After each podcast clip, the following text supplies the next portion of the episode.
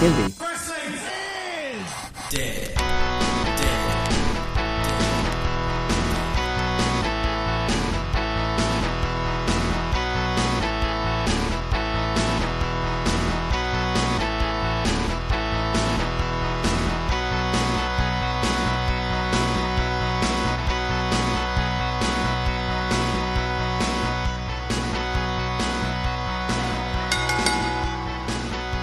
Welcome to episode 13 of Indie Wrestling is Dead. I'm still here in isolation. It's Andrew Bowers. Hi. Um, joining me today from his isolation station, Mr. Tom Campbell. Ah, Mr. Bond, I've been expecting you. And of course, I've got, no- for with that. and I've got nothing prepared here. I'm just going to say, look at that, he's big baldy head. Shrek That's all I'm going to say. looks like Look Shrek. at that big baldy head. Look at that line. Yeah. That's perfect. That hairline, though, isn't Paid it? for that haircut with Jews, I understand. It's Mr. Chop. How you doing, Chop? You all right? Hey, how's it going? Good, good, good. And joining us today, our very special guest. It's not as eh, it's not as good as a return as he made at NCL 22 in December, I think it was. Where he came off the rafters. It's Liam fucking Slater.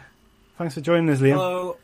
No worries, thank you. Also, with that, uh, Liam fucking Slater managed to get cut from the uh, from the Sky documentary. If you noticed, I I, I that. thought it was a really weird cut where it went Liam, boom, and I was like, why is that cut so like quickly? And then realised it's because Tom, you say fucking quite proudly and I'd loudly. like What's to point out that that was my instructions from Yeah, one yeah. Liam fucking Slater. Was it? Also, also, we were told that they would uh, edit out anything like that. So when I remember at the start of that show, obviously I was like, I went out and I was like, we'll do a bit where we just get everyone to cheer and I'll say, welcome to fucking North Wrestling or North fucking Wrestling. I was like, it's okay if I swear. And they're like, yeah, we'll beep it out. It's like part of the underground appeal. And they never fucking did it. I was like, that pop's the only pop I've ever had. 100% manufactured, but It's just wrestling, isn't it? But you can't say Liam Slater without putting a fucking in the middle. So how are you doing, Liam? How's, how's lockdown serving you? doing okay. Uh, ups and downs with it. Yeah. Um, so we were just talking before we came on air um, about obviously outside of wrestling, I do personal training. So for me, a lot of this has been about trying to to regain a business in a sense. Yeah. So ups and downs. I can't say it's been a, a smooth isolation by any by any sense. I'm sure we'll come on to that a bit more because I think, This is iced That's- tea, by the way. Not I'm not an alcoholic now. oh, I am, and this is red wine. this is the ri- this is rhythm of the night. oh yeah, May Fucking hell, Tom Liam, Campbell's before we drinking the anything Corona. I know it's cheap now, isn't it? Because everyone thinks you're going to get it if you drink it. Um, Liam, may I ask, um, because I'm nosy like this, um, what's plugged into the wall on the left? Here. Yeah, just Um, nosy. So, laptop and uh, phone charger, nothing exciting really. um, to sort of give you an overview of what this room is, I've got chargers over there. it's a radiator, jumpers, and all my resistance bands. I thought they might have been scarves, So, but yeah, they I've are also- in fact resistance bands, aren't they? Looks a little bit like Jericho's resistance scarf. bands and a little bit. Uh, and I've got a, a barbell down by my side here because Hmm. I'm a gym bro. There you Yes, go. you It's are. a fu- in his workout room. Uh, Bowers, what's on the picture behind you? Picture behind me is it's a um, post there from a gig, uh, Future Islands, a band called Future Islands. Um, I Very can't remember even if I went to it or not, but I, I like Future Islands, so Jade bought me that.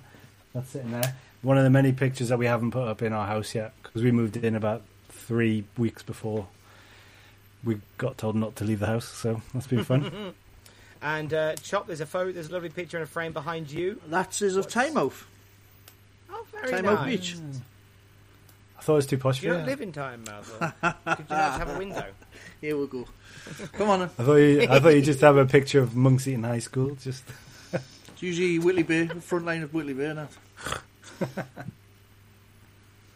No. how about you, Thought Tom? I'd do around the rooms and just see. Yeah. Oh, I've got nothing. I've got nothing on the walls here. It's really boring. Through the I've keyboard. got a um, I've got an action figure of the New Day that I won at a raffle on a ra- at a raffle at a wrestling show.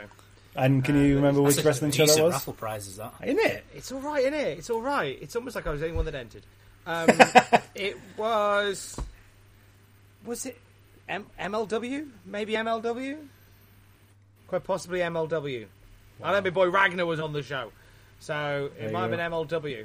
I can't remember, but that was the prize. Ragnar- I was very proud, and I drank about sixteen pints of Foster's because it was like two quid a pint. Lovely day, Ragnar, who's famous for buying a spot on our ring canvas. he did indeed, and um, and uh, he named a move after me recently, which I'm very. Did proud he? of. What, what Yeah. is that move? And what, what's the name of it? Is- Clothesline. Because I was always a big fan. I'm always a big fan of, of Ragnar's nice crisp lariat that he hits. Big fan of the old crisp lariat. It's a nice lariat. And uh, he named it the Campbell Clothesline. So I have a move named after me in wrestling lore. I'm just waiting That's for it to appear on Cage Match now. I can only imagine I'll just get like the Bowers bitch slap or something like that. Your finisher, your finisher will be. You played No Mercy? Yep. Oh yeah, yeah, yeah. The Linda McMahon slap from No Mercy, which was block slap. What have I done? That sounds about right. there you go.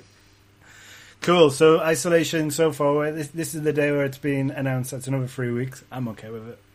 Gotta say, I'm fine. it is what it is. I'd rather not, but Yeah. we gotta gotta keep on trucking. Um, is how so, Liam. We could talk a little bit more about lockdown. It's probably let, let's let's keep going with that theme because I think I've found it a little bit difficult to get motivated and to do stuff and to do more than one thing a day. Like that's why the podcast has probably not happened for about a week or so. Two. Stru- two two weeks. It's bloody hell. I just struggle struggle to do more than one thing a day. It's like I have one thing Two, of work actually. to do, and it takes me all day to do what would normally take me about I don't know an hour or so. And I just think there is. I mean, there's a lot of like weird states, mental states people are in, and mine is certainly like Yeah. mental block and fatigue and motivation drain. So how are you feeling? Because I know you've posted about it recently. Yeah, um, it, it, I'm I'm glad you brought it up really because it is something that I think is is worth talking about. Um, Yeah. just as as much as possible, really. So, it for me, I've massively struggled, and I think what I came to the realization of was that I was working in a gym where I'd been there from half five in the morning um, to half eight at night. I, I was going all day in the gym, so I was constantly going like Yeah. I have a, a step counter and it's up at like 15, 20,000 steps a day. To then come to being at home and going, what what do I do? Like, Yeah. It- like I, there's nothing to do. Um, Yeah. Trying to get people set up, and then there was a lot of people that obviously go through a similar experience that I do, where they go, "What do I do at home?" and fitness, health just sort of goes off to one side, which means Mm-hmm. that then they stop getting in contact with me, or they they lose contact with me, which Yeah. then for me put me on a bit of a downward spiral of what nobody even wants my help. This, this is Yeah. shit. Um, So that took a while for me to get out of. Um, and as well in like in the health and fitness space, there was almost like this big push of like, this is the time to do everything that you needed to do and, and be Yeah. as fit as possible, and this is the best workouts of your life. And I was just like, that's just not the case. No. It's, it's across the board. It's just not the case. Um, but because I see a lot of that, um, it it really had a, a negative impact on my headspace. Really, because Well, I was like, well, yeah. everybody else seems to be doing absolutely fine. Everybody else is doing Zoom one to one sessions where they've got like a full diary of stuff, and I'm sat here going, well, what do I do around it? Yeah. um, which has taken me a couple of weeks to sort of get out and around. I think you're completely right. I think it is easy just to go, I'll do one thing, or it, you get into that habit of doing one thing a day because it takes up so much energy almost. It's Yeah. bizarre. It's really strange. I, I was reading an article about it, or I got sent an article by my brother actually, because both both my brothers said just yesterday they just feel knackered all the time, but they're not doing anything. Um, my one of my other brothers is working like me; he's, he can work from home, and it's again it's that thing. I think there's like there's a lot of guilt that's being passed around from probably four people here are in really different situations. Actually, we're all we've all got our own. Uh, Tom, you're working quite a lot.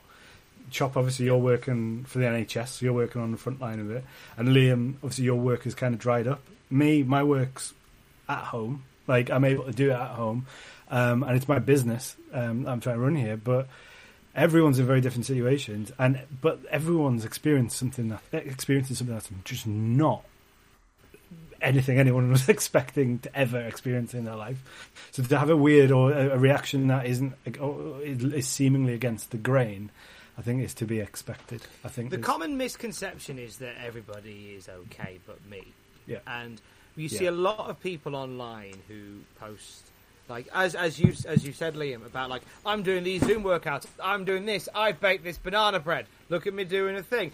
Right? And it's all a front because we're all like I on the regular will post a tweet on a morning at like 5:30 and uh, of a, me dressed having a cup of coffee starting the day. More often than not I am not in the mood to start a day but it's accountability. And it's and it's putting myself into that mindset of doing it and putting that Yeah. out into the universe. Um, and I've Yeah. discovered that even me doing stuff like that pushes other people through when they can't.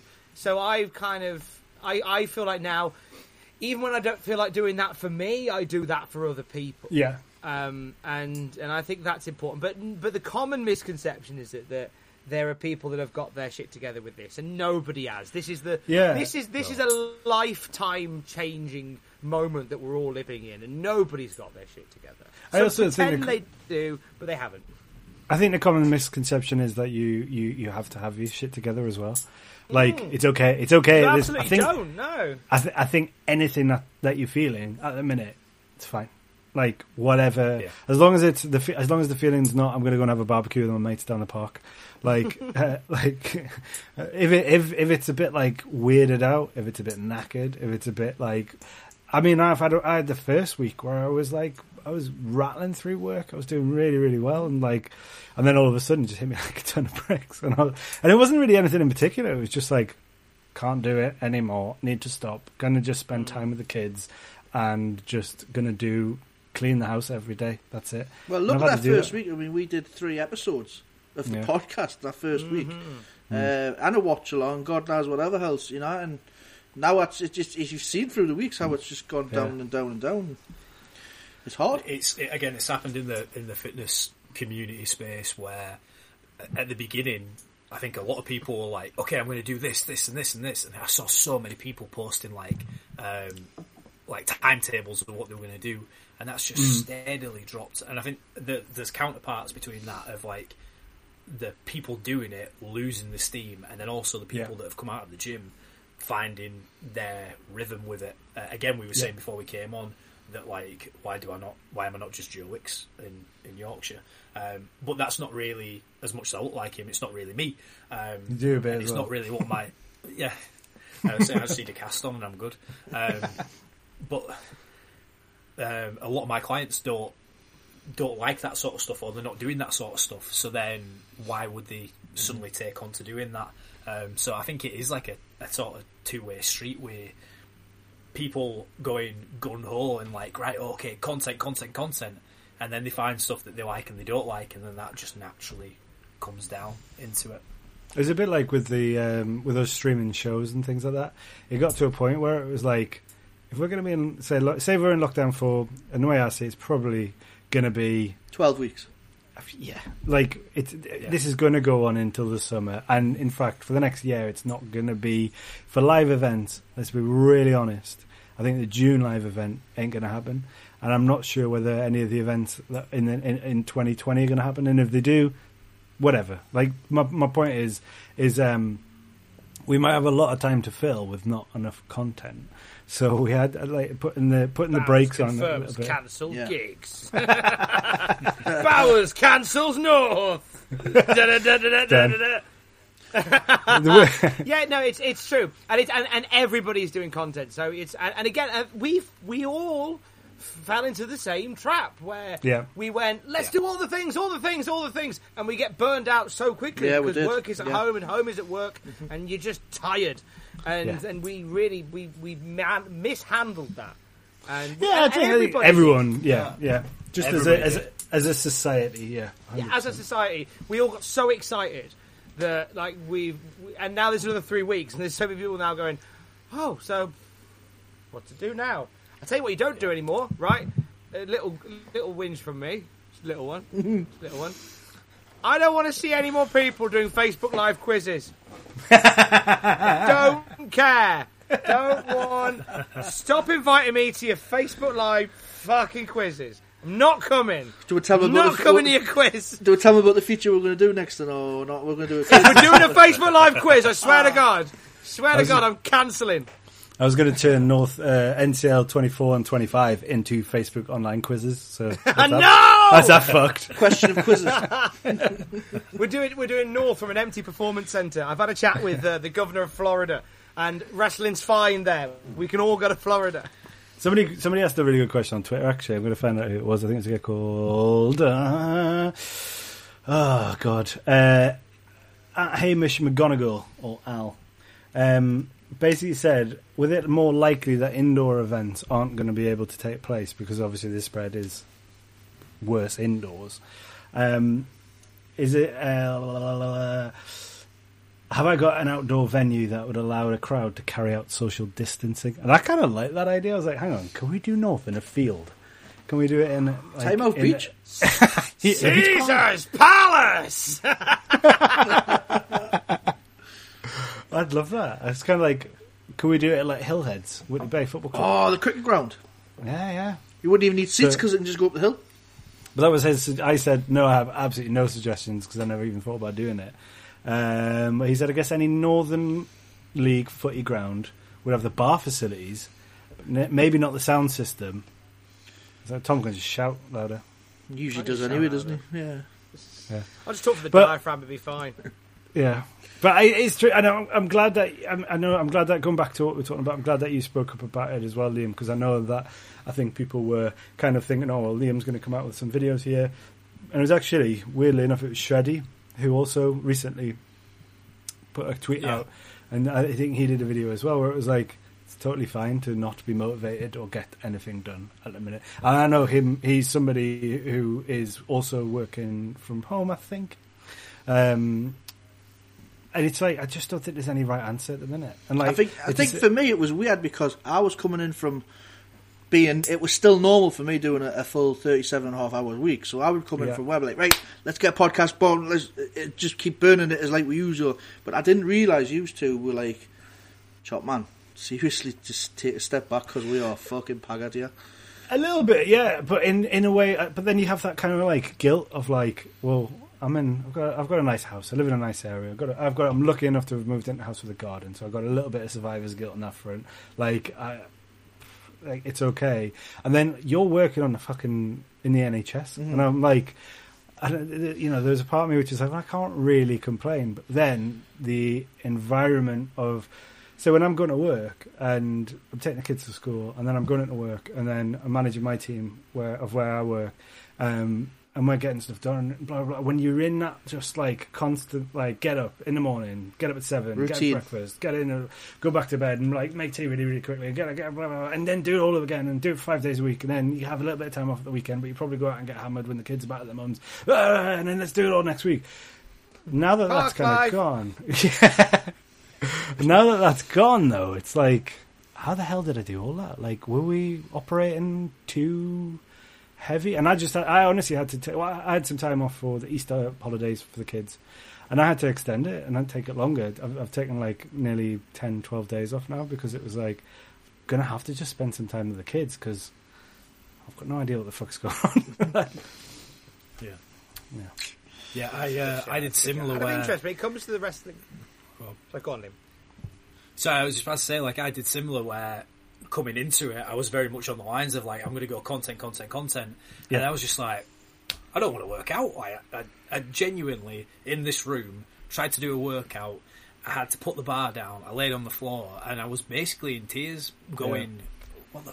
What am I going to do?" Um, so I had a good week or two out of just doing nothing. yeah. Really, go on, Tom. I think it's quite healthy to do that, though. I think I've, I've, it, for me, just spending time with my family has been healthy. Like just to just to get my head now into this. All right, this is the normal now for the next uh, X amount of time, and this kind of just like having to be patient. Like it's a new way of thinking. I think. I think Yeah. with on um, like with a, a little. Sorry, Tom. Go on. You. you No, no, you go on, mate. I, I talk forever. No. You carry on, mate. I'm always, Just- I'm always fucking here. You're never here. You talk, mate. As um, sorry, as a a bit of a almost another flip side of that, and another side of like stuff that people do. Not that I'm massively um, open about, it, not for any other reason. That I just don't really talk about it publicly. But I've got a little daughter um, with someone who's over in Wigan. Um, So for me, I went across a couple of weeks ago, and then I was like, "This isn't like essential travel. Like I can't bring her back with me because again, we're carrying and spreading that virus. So really, I don't know when I'm going to see her again. Um, Yeah. Which is a it's one of those things where it's, it's just another element where it goes at such an unpredictable time. Like how how does this Yeah. all fit together? Like when does that happen? Like it's uh, It's quite heartbreaking. That it is. It it's is. hard. It's hard. And I live, I live Yeah. literally around the corner from from my kids. I'm separate, well, divorced. I'm separate from my kids. Live separately. Well, 50-50. and we had to kind of go like, I'm gonna, I am gonna have to take, like, I have the kids half the week, but I can because I'm literally around the corner, and it's two isolated households. But it's like you have to, you have to. I mean, some people will probably say that's not right as well, and it's just it's a difficult situation that we're all in. I think, and it's As I said to you a few weeks ago, Bowers, you do what you think is best, Mm-hmm. hundred percent for your family, and that's that's the only way you can look at it. That's all you can do. You're not going to put your family in danger at, this, No. at the end of the day, are you? So no, exactly, exactly. you just do what you think's best. exactly. exactly. I can't get fucking rid of my kids. You can't be it's waiting. frowned upon. Love you.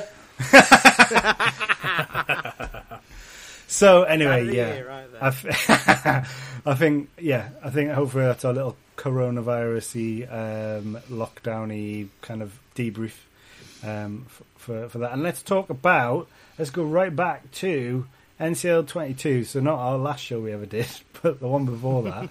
Um, back in December 2019, when we saw the triumphant return of Liam fucking Slater.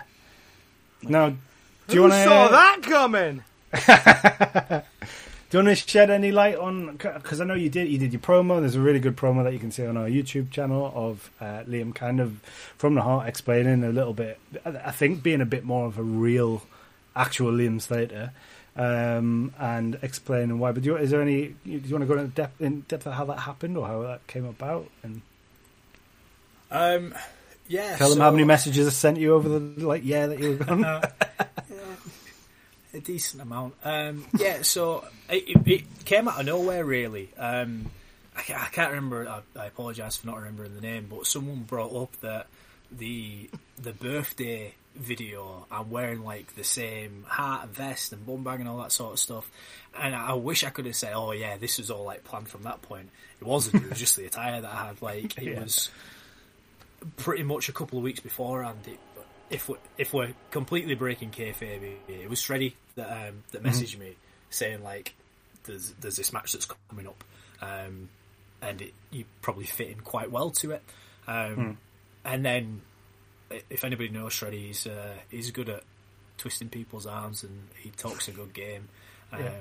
Not that you'd guess by his gimmick.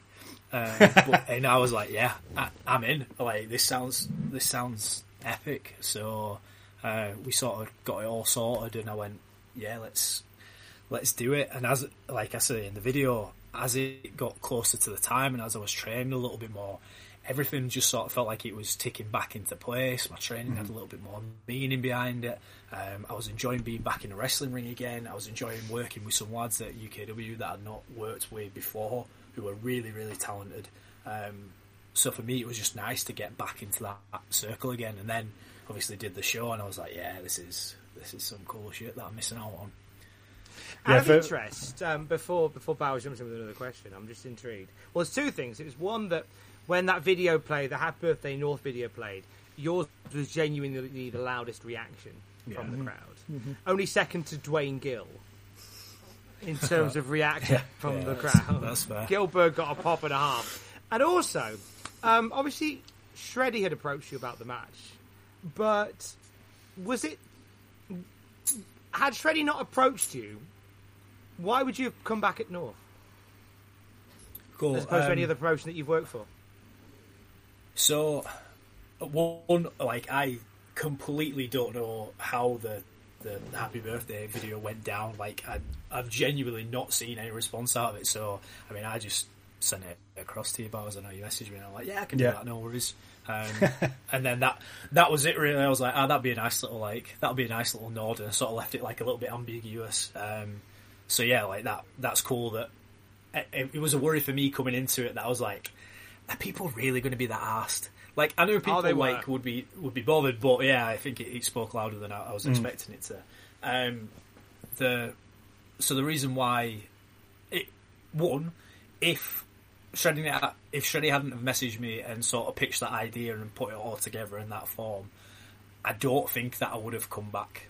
If I'm mm-hmm. being completely honest, more of a case of I went, you know what, I'm I that, I've taken that step away, and like I was like I watch stuff and I keep up with it and that, but I wasn't really like that bothered about coming back into it. It was only once I, I started again that I was like, oh, oh yeah, like I really enjoy the training and like for me, I, I mean this is why I'm a PT. As much as I love like the the wrestling side of it, I love the training, I love the drills, like I love the cardio side out of it. Like I've got a real passion for that, like the training out of it as much as I do like being in ring and performing.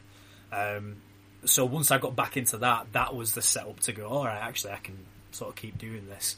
Um, and again, I don't think it had been anywhere other than North. For me, North has always been the place that I've uh, been allowed, um, or at least I've expressed myself in the ways that I always wanted to express myself, and I've been given sort of a, a free reign basically to to be the character be the wrestler that I wanted to be.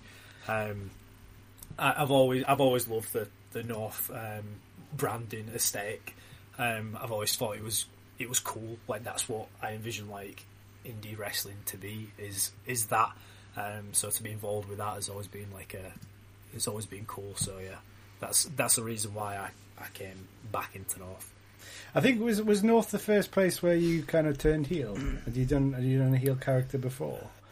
Yeah, pretty much. Like I'd done like I'd done some bits of heel stuff before, um, but North was really the place that I got an opportunity to go.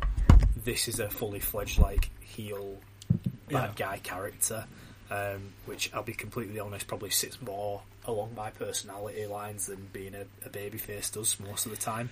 Um, Saying that, So, though, I mean, Liam Lazarus is now- still like is still like regarded as one of the certainly in like northeast, northwest, and in the north. Um, Liam Lazarus, when North began, was definitely considered one of the biggest faces of the, in, in that area at the time. But I was I mean, like, I, I put that down to Venga Boys, really. yeah, Oh, possibly. don't get started on that. But I think it was like when when that opportunity came up because um, and people aren't familiar with the, the, the full the full history of it. It started off with you and Don Black kind of um, against Sons of Ule. That was our first real big storyline that we'd ever ever done, um, and it ended up with you turning on Dom and kicking him in the balls. And it was like, and then after that, you kind of um, uh, aligned yourself with Tom's good friend Jack, and kind of played on a couple of like WhatCulture defiant type tropes because you were involved in that. And honestly, I could see like the fun that, or, or the fun that I was having with it, and the fun that you were having with it, and the fun that everyone was having with it. It was like, all of a sudden it was like the Cancer Monster, like you wearing your uh, your cut off t-shirts, you wearing your bobble hat, and it was like fuck, this is this is really, and that's where I now get my like like addiction to turning people who are ordinarily face into heels. I just love it. It's like was like Shreddy when we turned him heel. He was like, "I'm not, a, I'm not a heel." I was like, "Oh, yes, you are." and now I can't imagine him being anything else. Nah. no, no, no. It ta- well, that that character taps way too much into his actual psyche. But I think with eh, with with like Liam Slater and North at that time before you came back, um, when you were you know heel and kind of feuding with Rory, it just it seemed to allow you to give you this little bit of like freedom to explore maybe something that you hadn't done before. I think. Yeah, definitely. Um, and like, it it gave me the opportunity to to properly step away from I do dancing, basically. Um, it it allowed me to go right. Okay, this is actually more of me in this persona rather than it being a persona that was based around a song, a character that Yeah. re- like I don't drink. I'm not really a party sort of person.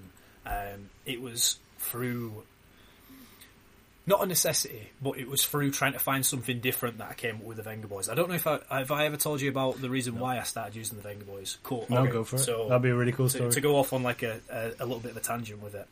At the time that I started wrestling, um, so we're talking like 2011, 2012 ish. I, think my debut match was April 9th, 2012. Um, everybody was using like rock songs. That that was like the in thing, especially like in the West Yorkshire area. Um, and I had as well. And I went, you know what, this it's not really working. What can I do that's a little bit different? Um, so I was sat on the bus to uni, and I had. I'm a big fan of like 90s dance music. I quite like 90s dance music, so I had like 101 like 90s dance music um, compilation on my iPad, and not my iPad, my iPod Classic 80 gig. Excellent. Um, Lovely bit and at the bottom, it was um, We Like to Party by the Venga Boys, and I sort of sat there, I listened to it, and I went, that's quite a nice drop there, and then it sort of pieced together. And I was just on a show, it was called GBW, um, they ran in Leeds and Middlesbrough, um, eh, to, to nobody, basically. But it gave me a really good foundation on working in front of nobody, so I used the song there, and I went, yeah, this, I can sort of feel where this is going. And then the first time that I used it on like a proper wrestling show was NGW did like an over 18 show at Welly, which is where WrestleVerse is now running. Yeah. I was a replacement for Dean Allmark because he couldn't get there, so I was wrestling uh, Zack Gibson, um, of all people, which I mean is pretty cool looking back on it. Uh, and I said to there's a there was a guy called Geach who was like Rich Dunn's like right hand man, and he was sorting everything out. And I was like Geach, let me use the Venga Boys, and he's like, no, that's, that's stupid. it's never going to work. Like that's that's just dumb. I was like, no, no, no just I've used it. It sort of works. Give me a chance and let me go with it. So we're in an over 18s nightclub um, on an over 18s wrestling show. Everybody's pissed, and then Good suddenly sound we like to part. Yeah, ex- a really good sound system, and then suddenly we like to party comes on, and it fucking lifted, Yeah, and then yeah. we were like, okay, cool, like we've got something here, uh, and it just it sort of spawned out of that, but then that sort of over that that was the character that was it became everything, Mm. but it was never really who I was. It was more of a necessity of me going, okay, cool, so this is over. How do I keep building from there? So yes, it's over as an entrance, and then I come in and just do wrestling things. How can I incorporate that more into the wrestling? And then, And do you remember in just your became matches when we used to do the you used to do the test of strength, and you put your hand up Yeah, yeah, yeah. and you put it down, and then you put it back up. Well, I was doing the music, and I would stop playing the song again in the middle of the matches, and you could see your opponents just like, for fuck's sake, turn this fucking music off now, man. There's a couple of things Well, I think I like with the- that. With, sorry, go on. Go on. I was, but the crowd like loved it. Oh, Like, they I absolutely think, ate it up, those yeah, yeah. MEW The MEW show where like that happened, like whoa, like it was ridiculous. Couldn't But, it was yeah. going? It would go on on. for about ten minutes, wouldn't it? First thing I- silly, a silly amount of time. Would I? I remember seeing it at an absolute show, probably the one at the oh, I can't remember, probably at the Linskill, um, and it was like there's two things I think with what you said there, which are dead on. As soon as I saw it, I was like, "Family crowd loves it." I was like, "But an adult crowd will love it even more," and that was that is true. That was true. Um, but the second one, I think, and it, that is kind of shows you the kind of wrestler that you you were or, are. And I know that was a little bit earlier on, but it was kind of going, okay, I've got the entrance, I've got them, I've got that over. What do I do next, and um, and how do I now turn that into something a bit more? There are, I'm not naming names or anything because this is this is this is wide uh, in every industry ever of having a really good fucking thing and then going, that's it. That's that's that's all I'm ever going to fucking do. Like I'm, I'm good with that.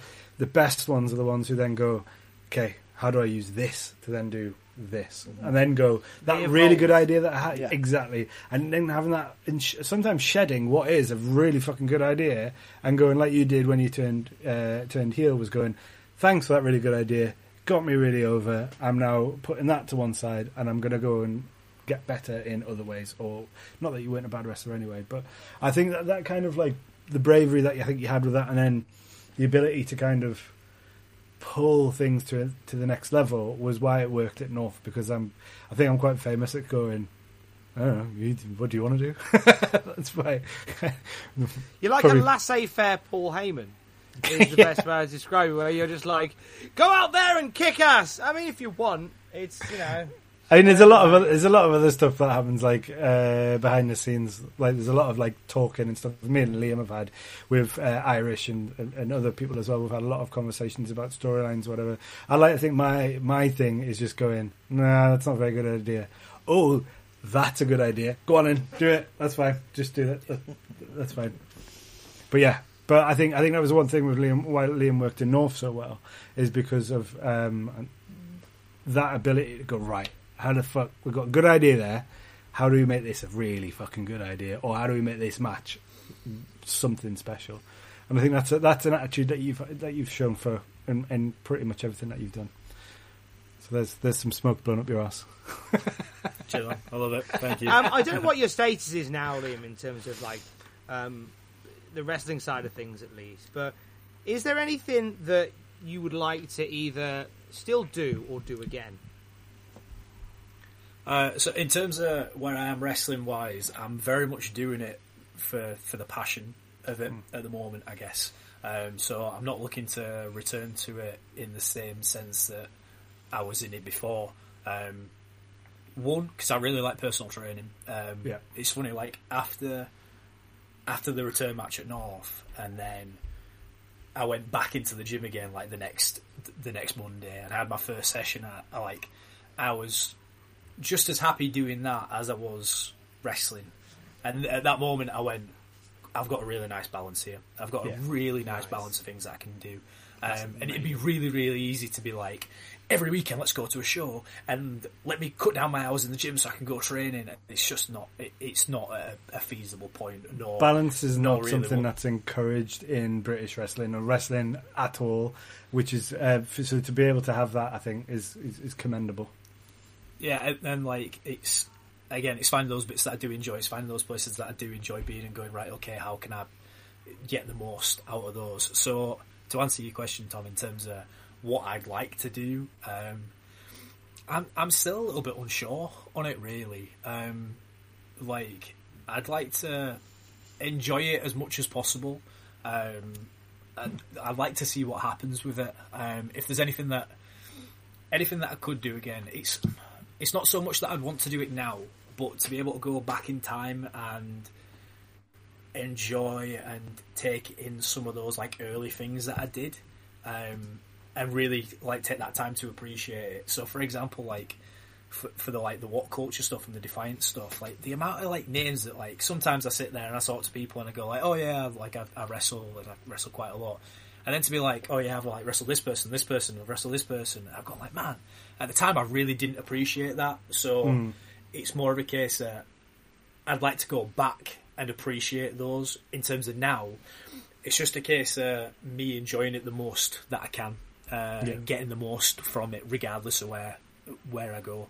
I think it's a good base to work any kind of career off. Not calling it a career, but if you can get the passion for it first, and then most importantly, which doesn't get talked about ever, balance, and having that balance in your life, and being able to go, I'm going to do this for the enjoyment. Well, I think whatever comes after that, you know, will be. Will, will you'll be able to enjoy it a little bit more? I do think there's a problem. Uh, um, British wrestling is everyone there. I think I Yeah. talked about that. I think there's a problem with British wrestling at the minute where, or just just wrestling where balance is not encouraged. You, oh, the oh, the ones, it's not the ones that succeed, but the ones that get used more are the ones who are slogging their fucking guts out, and it's almost used as like a yardstick. So if you're not slogging yourself to death, then I've got ten other people that will be, so they're going to go ahead of you. And whilst it's difficult to understand as a promoter how best to you, what yardstick you should be using. I don't know whether slogging yourself, certainly in these times that we're living in now, I don't know whether slogging your guts out is the right way to, you know, gauge who's who who's more worthy of the opportunities. You know what I mean? Yeah, yeah. I think it's it's it is a it, it, that is in itself is a hard balance to find. Um, for me, in terms of people that I gravitate to, in terms of trainees, it, part of it does come down into that graft and into that um, into that dedication of Yeah. it because you've got to put those reps in. Um, you've got to be willing to put yourself out there. But on the other side, I think there's sometimes that if you have something about yourself that shines through more and you might not have to do as much but you can still get those positions. For me then i think that becomes the case uh, if people do have something that's good about them how do they best put themselves into into Yeah. good positions Exactly. I'm going to duck out quickly because we've got Well, the 8 I've got the o'clock clap it. NHS So we'll keep it running. We'll Clap keep a the, clock. we'll keep the audio uh, recording. I'm going to keep the video recording. Just uh, put your headphones down, get your Okay. doors, and we'll come Nice back in one. about five past eight. Run for okay? the border. Okay, see you in a second, guys. right like i say Pay some dues, job. clearly i've started this early So, how did it? Was it? Was it? Was it full Someone street? doing out? bongos in the street. Was it? Uh, Hang on. The Mrs. is trying to get us to put the decks out in front of the garage one week. As it's not fucking happening. Oh, it will be. I guarantee you that's happening in like three weeks' time. When they I I'll didn't pay clap for dues you. before I start doing that, mate. I didn't clap for you, Chop. What's new? clap for everybody else. I clap for everybody else. It's um. this isn't I for was- sure yeah. Chop, try harder. well, the one night I did send you a video, didn't I? Yes, you did. I've seen that. Very good. Your dues, Chop. Um, it's a bit um. I don't know whether it's the right word I'm using. It's a bit Orwellian, isn't it? Like, I'm glad that we're doing yeah. it. That the whole thing of like all our normality has changed, but the one thing that we now we all do is we stand on our balconies and clap. it's weird. It's very, it's a bit Orwellian. It's a bit Pavlovian, There's a lot uh, of weird stuff going on. I mean, no pay rise. Just give her a clap every Thursday. Thanks, Terry. mate, you, we're paying you in our love. No pay, no, no extra pay, no PPE. Don't worry about it. You got a clap. Don't worry. Chop, Just- listen, mate. As soon as you find the cure, the sooner we can stop because my hands are hurting. So if you go a hot tub of the weekend. That's the closest thing I'm finding a cure. Where I tell you. Phil, so, where were we at? Nice. Do you want a funny Liam Slater story? story? I'd love a funny. Liam. I know we've got one lined Yes. up, but yeah. Uh, so, Absolute's first ever show. Morden Bridge. Do you remember this, Liam? It was the King of the North Me. tournament. yeah yeah yeah So, yeah like a weird little venue right yeah. You're taking on Primate in the semi final. That's actually my uh, daughter's middle school. Really? Yeah. So you're taking on Primate in the semi final. You win. And Primate decides to beat the living shit out of you at the end. yeah. To give that, you know, he's got to try and win the final even though he's hurt. So Drew says, "Does Chop, if, if, if, can you do us a favour? Can you just go out and help Liam come back?" Yeah, no problem, not a problem at all. So I'm, I'm, I'm trying to do my best. Are you all right, mate? Can I help you up and all Pain this shit? No, let's just put my arm over and trying to take you out. And you, Liam just goes, "Watch out for the spear."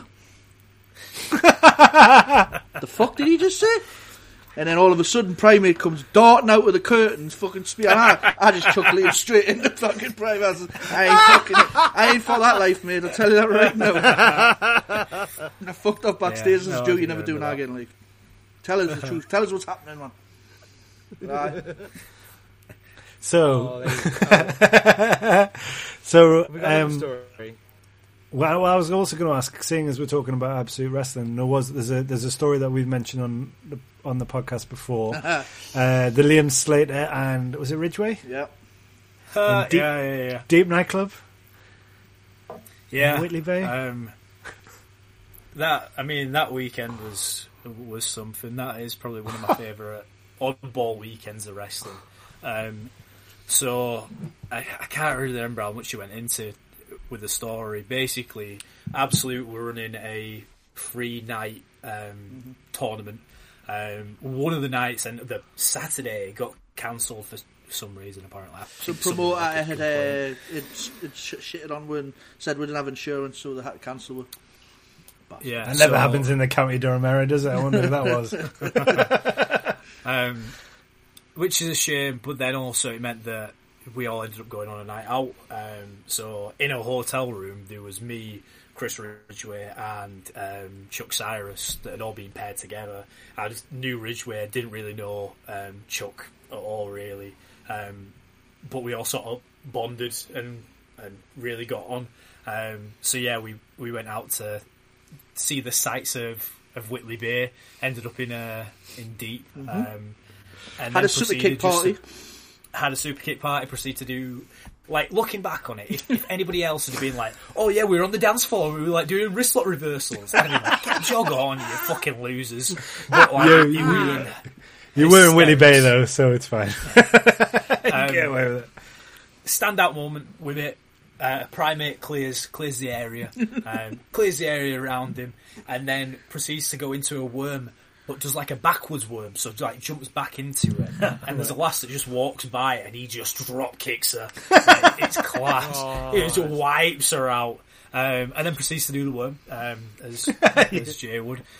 Um, and then on that night, um, we got back to the hotel room and decided to do a ghost hunting video. So there's three parts. I cannot find them. I wish, I Oh, wish I could man. find them on my Facebook. For whatever reason, I can't find the video. Well, funny enough, Um, it's this weekend. Because in my memories, it's come up in my memories that it was uh, this oh, last sick! Yeah, tonight was the night that was cancelled, so it might be tomorrow.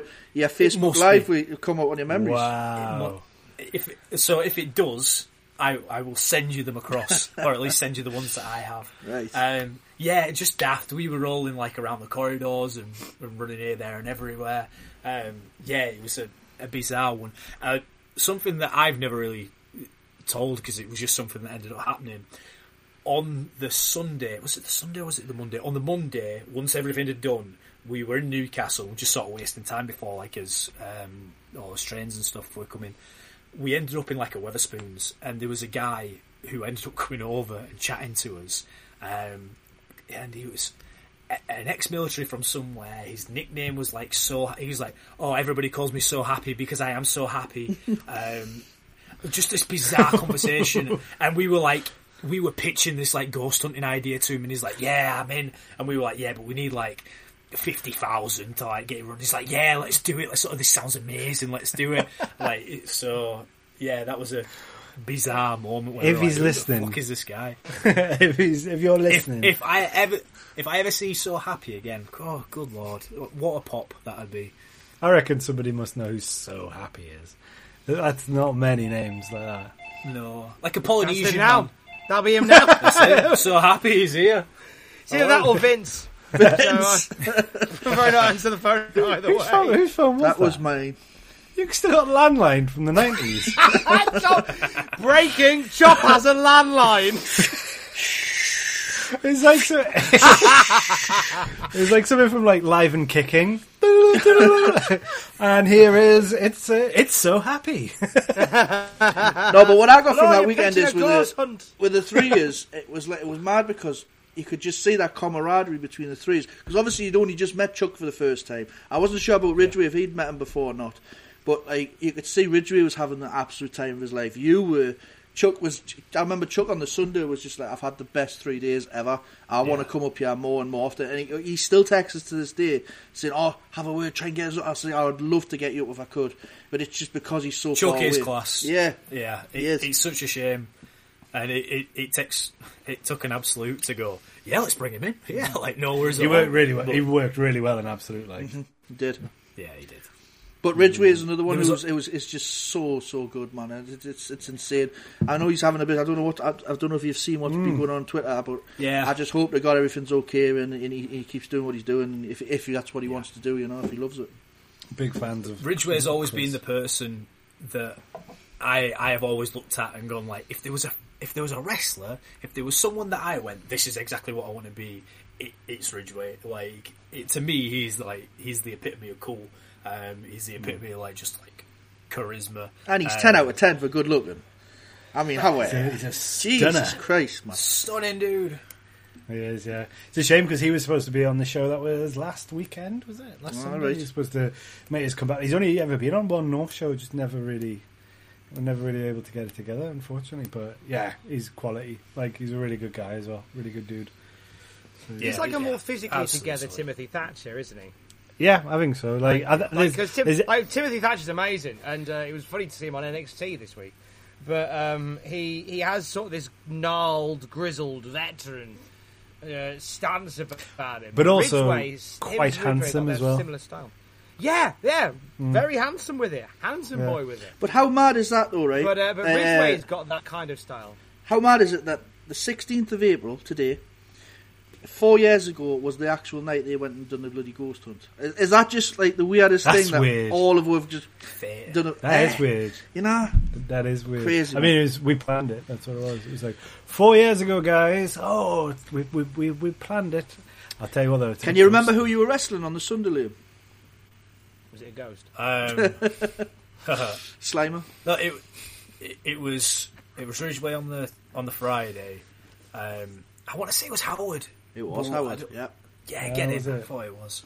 Yeah. I was going to suggest Aaron Jacobs. I'm a bit slow on the ghost one though. I've got the card from the Sunday actually here. On me Oh, go on. Let's hear this. Come on. I, So- I tell you what, like the, it's a class card. Like that tournament is, if it had come off, would have been fantastic. Yeah. Well, um, the, it was the first round match was Zack Gibson versus Matt Myers. Um, there was a tag team match between, uh, or was a four way, I'm not sure, between CJ Banks, James Drake, Mickey the Dragon, and Ian Robinson. Uh, and there was a ma- there was just a normal match between Ricky J McKenzie and Chuck Cyrus. The New J. Nation McKenzie. took on Wild Uh, Boar. Sam Gradwell. Ah, that's it. Is that who hell, that yeah. is? Is it? Yeah, Ah. yeah. Yeah, Yeah. yeah, yeah. There was a tag match between the New Nation and Wild Boar and Morgan Webster. That was insane. That he was jumping off all sorts of things in there, Flash Morgan. Man, that was crazy. That Where where was this at? that was at the NE6. I, I came to this show. Um, took on Chris Ridgeway. You not allowed to say his name anymore. Am I not? Um, Chupa Chups took on The Chris Malt. Uh, and then obviously it was the uh, main event. Oh no, it wasn't. It was first round match. Sorry, I thought I said main event. Liam Lazarus versus HT Drake. It's a hell of a card, that like. It is, yeah. Some Nice, talent on that. night. What was the what was the second night? Oh, the That was the that was the last night. I haven't got Oh, the, okay. uh, the first night because I haven't got it. Uh, I'm just looking through my memories on Facebook, and that's what popped up. Second night was going to be um, Rock Hogan, um, Cena versus God, and um, it was going to be the best night ever, but then it just got cancelled. So So, okay, Liam. So was that was Absolute the first time that you'd wrestled in the Northeast? Was that the first company, No, or had you um, you worked a lot? So, Tidal had done some Darlington shows. It's funny, and like I, I've got a lot of time for Ian, who's the Tidal promoter, um, but it, it worked out really nicely in that obviously they they lost Eddie Kingston recently, which is a big shame, um, and they brought in Dan Moloney, who's a fantastic talent, but on the first set of shows that they did, Eddie Kingston had dropped out on those ones, and I was like, I was the person that they pulled in to fill that slot. So they could have done like Liam Slater replacing Eddie Kingston again if they wanted to. But I'm pretty sure I'm the only person that actually knows about that, or like actually knows Right. that I was like meant to be the replacement. Um, that was so. That was a real fortunate turn of events where obviously Kingston dropped out last minute. Liggs had sent me a message because Liggs was my trainer at that point and was like looking out for me and, and got me quite a lot of stuff, which I'm very grateful for. Um, and he was like, "The Tidal show's on Tuesday. Can you make it?" And I was like, mm, "I'm meant to be in work, but give me a second. And in my uni class, I literally got walked out the door, got on the phone to work, and like, uh, "Can someone cover my shift?" Cool, thanks. Went back in again. Sent a message like, "Yeah, I'm good for it." Um, so Tidal was the first time I was up in Darlington, and that's where I met. Um, I, I want to say it was Drew and Mickey um, that were MEW guys, and then they got me onto MEW. So MEW was my first sort of step into Northeast wrestling, which then spread everywhere. Like I basically lived in Newcastle. Yeah, I was going to say because by the time that we started North back in 2016, and it was you versus Damian Dunne in our first ever match. Um, it well, first ever match in the Riverside. Um, you'd been you everywhere. You ever in the Northeast? Like it's certainly in like Newcastle, you're well established and well known as a local, as a local a local face. Yeah, I've got you. Um, so you, yeah, you. Re- I've got the absolute wrestling the first night of the of the of the, of the tour, and this it is was in you. Pilo, versus- wasn't it? uh, yeah, yeah. What weird venue yeah. that was. Yeah, Pilo, Pilo, yeah. Uh, upstairs. Pilo Social Club. Uh, Liam Lazarus defeats Chris Ridgeway. Chuck Cyrus defeats Mihai. Uh, Bijum dis, uh, defeats HT Drake. Who? Uh, how many? T- oh, Chupa Chup. no, uh, Chupa Chup. Chop chop. how many times did you do that match? Because I'm sure I saw that match about five times at Absolute. Quite a few. Um, New Nation versus the Coffee Brothers. Oh, Um, so hang on, you had like you were driving in different people for this three night tour. Oh, we just You drove like everybody. three different, different fucking You like, cars. Just had money three to burn. different cars. do you not remember that Martin- time when Absolute was owned by Tony Khan? Basically, what was happening here. Then you had Martin Kirby uh, defeating Prince Amin. That would have been a good match. Yeah. That would have been a Yeah, really it was good class match. that. And then uh, Rampage defeats Wolfgang. Big old Hoss match at the end. That'd have been good. There you go. So anyway, back to Liam. Um, so Liam, when did you? Um, when was it that you left wrestling? I know that you'd done. I think the last match you had for us was Rory Coyle. I think it was Yeah, NCL so- eleven. Is that where you walked through the crowd Yeah. I believe um, so. at the end? Yeah. Yeah. Yeah. Yeah. No, yeah. you no, you left. You left at the. Um, let's have a look. Uh, Storm's here. That was Martina. No, it was NCL twelve, and it was a really, really fucking good match. Nobody prayed for me. We'd we'd built that up as a um, a big Liam versus um, Rory Coyle match. It looked like you were going to win as well. Um, Yeah. And then right at the end, you leave, and it was it was dubbed over, but you not dubbed over. It was a subtitle, and it was like you were like, "No, I'm done. That's it. I'm done." And I think that was the last. I think that was last primate match. Um, Ah, so in, t- in terms of the way that it breaks down, um, I stopped wrestling um, January. What would it be? 2018, I think. Um, so I I made the Yeah. decision October time, and I started pulling out and moving away from it around that point. So if you look at that period of time, there's a lot of like loser leaves town and like There is, yeah, yeah. I So lose this match, like I retire. Um, Primate against us in the matches. in the January, loser leaves Rise in the March. You then came back for the one match in September uh, against Rory Coyle, and then that was it as far as Yeah. cage matches yeah, concerned. yeah, yeah. And obviously in between those, you had World of Sport. uh, Um, Yes. which um, is that something that you look back fondly on? Eh, um, not not massively. Mm. Um, so that was a case of getting a phone call again and going like, "We need some people for this. Can you do it?" And I was like, "It's ITV. It's mainstream TV. Like this is a this is something that like I can forever be like, cool. I I did this. Like I, I made it to a, a good point." Um, so I went, "Yeah, sure." Looking back on it, they didn't need, need me there. They, Mhm. they did not need me there in the slightest. Um, just like I was just fodder and excessive fodder that didn't really need to happen. But I mean, you can look back on at the time once we when we finished the the set of tapings. I think everybody was on a massive high of like this is class, like this is this this is it, like we're, we're going against them. Um, I remember seeing that first trailer that they put out, and it was like, Yeah. oh fuck, this looks amazing. yeah, and It, felt like a big deal. There's, yeah, and there's just a couple of like there's just different things where it was like the booking of the show when you look it, don't, I mean, just doesn't make sense. Um, and then the editing didn't help it, and I think it just lost steam. Yeah. Um, and it was never really invested into properly, uh, which is a shame. But again, those things happen, um, Mhm. and it was it.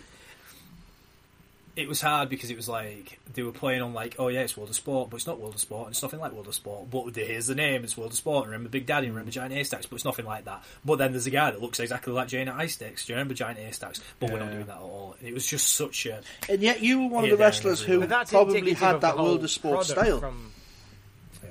yeah. So yeah, like, like I mean, I, thing. yeah, like I, yeah, it's.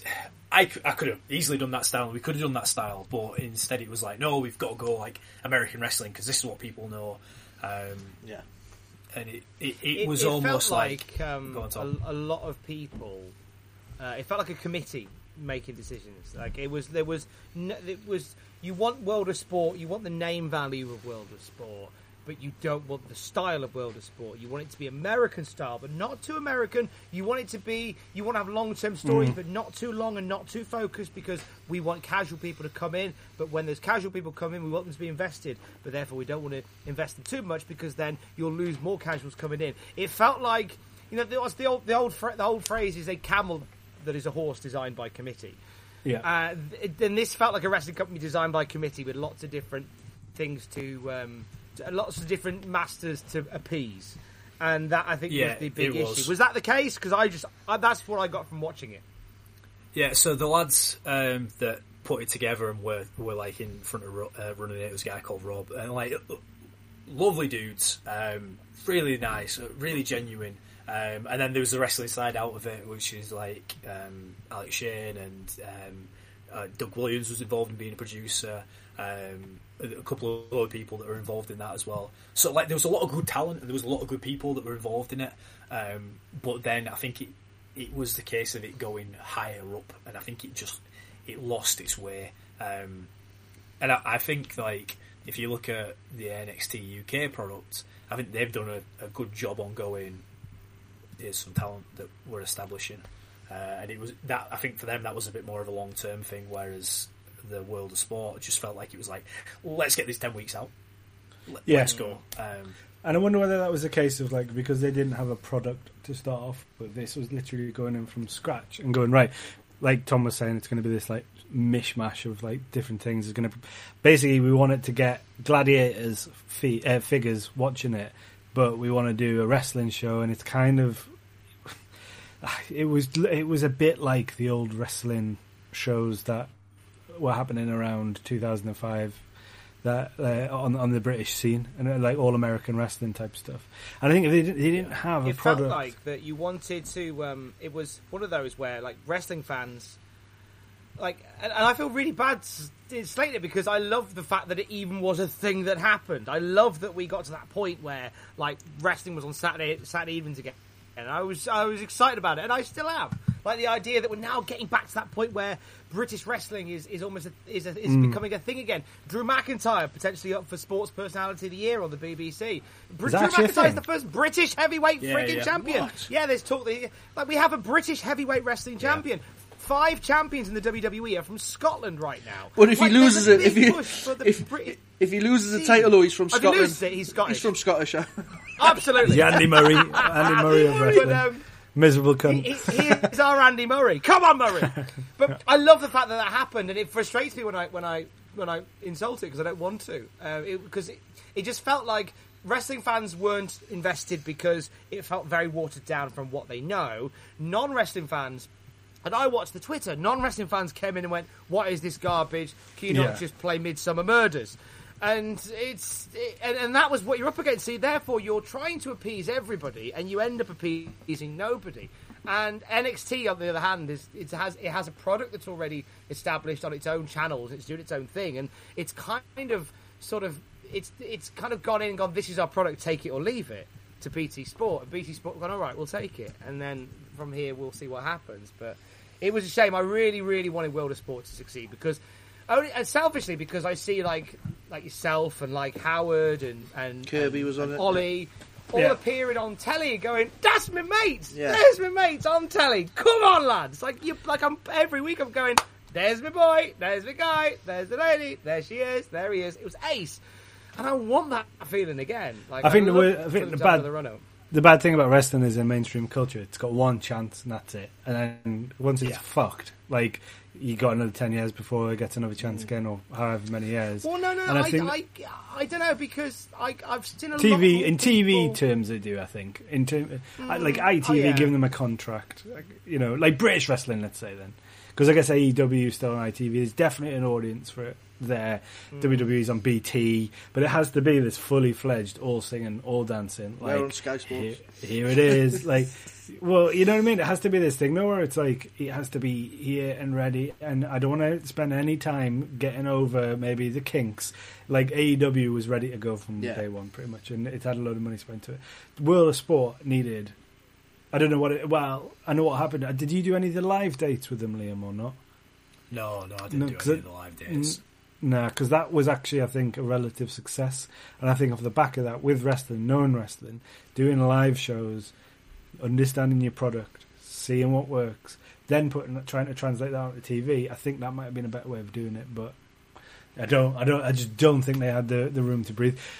Going back to you though, Liam, like at that time, what was happening with you? If you're if you're okay talking about it, and what was it? So, um, so was like, there a pinch point where you thought, right, fuck this, like I'm done?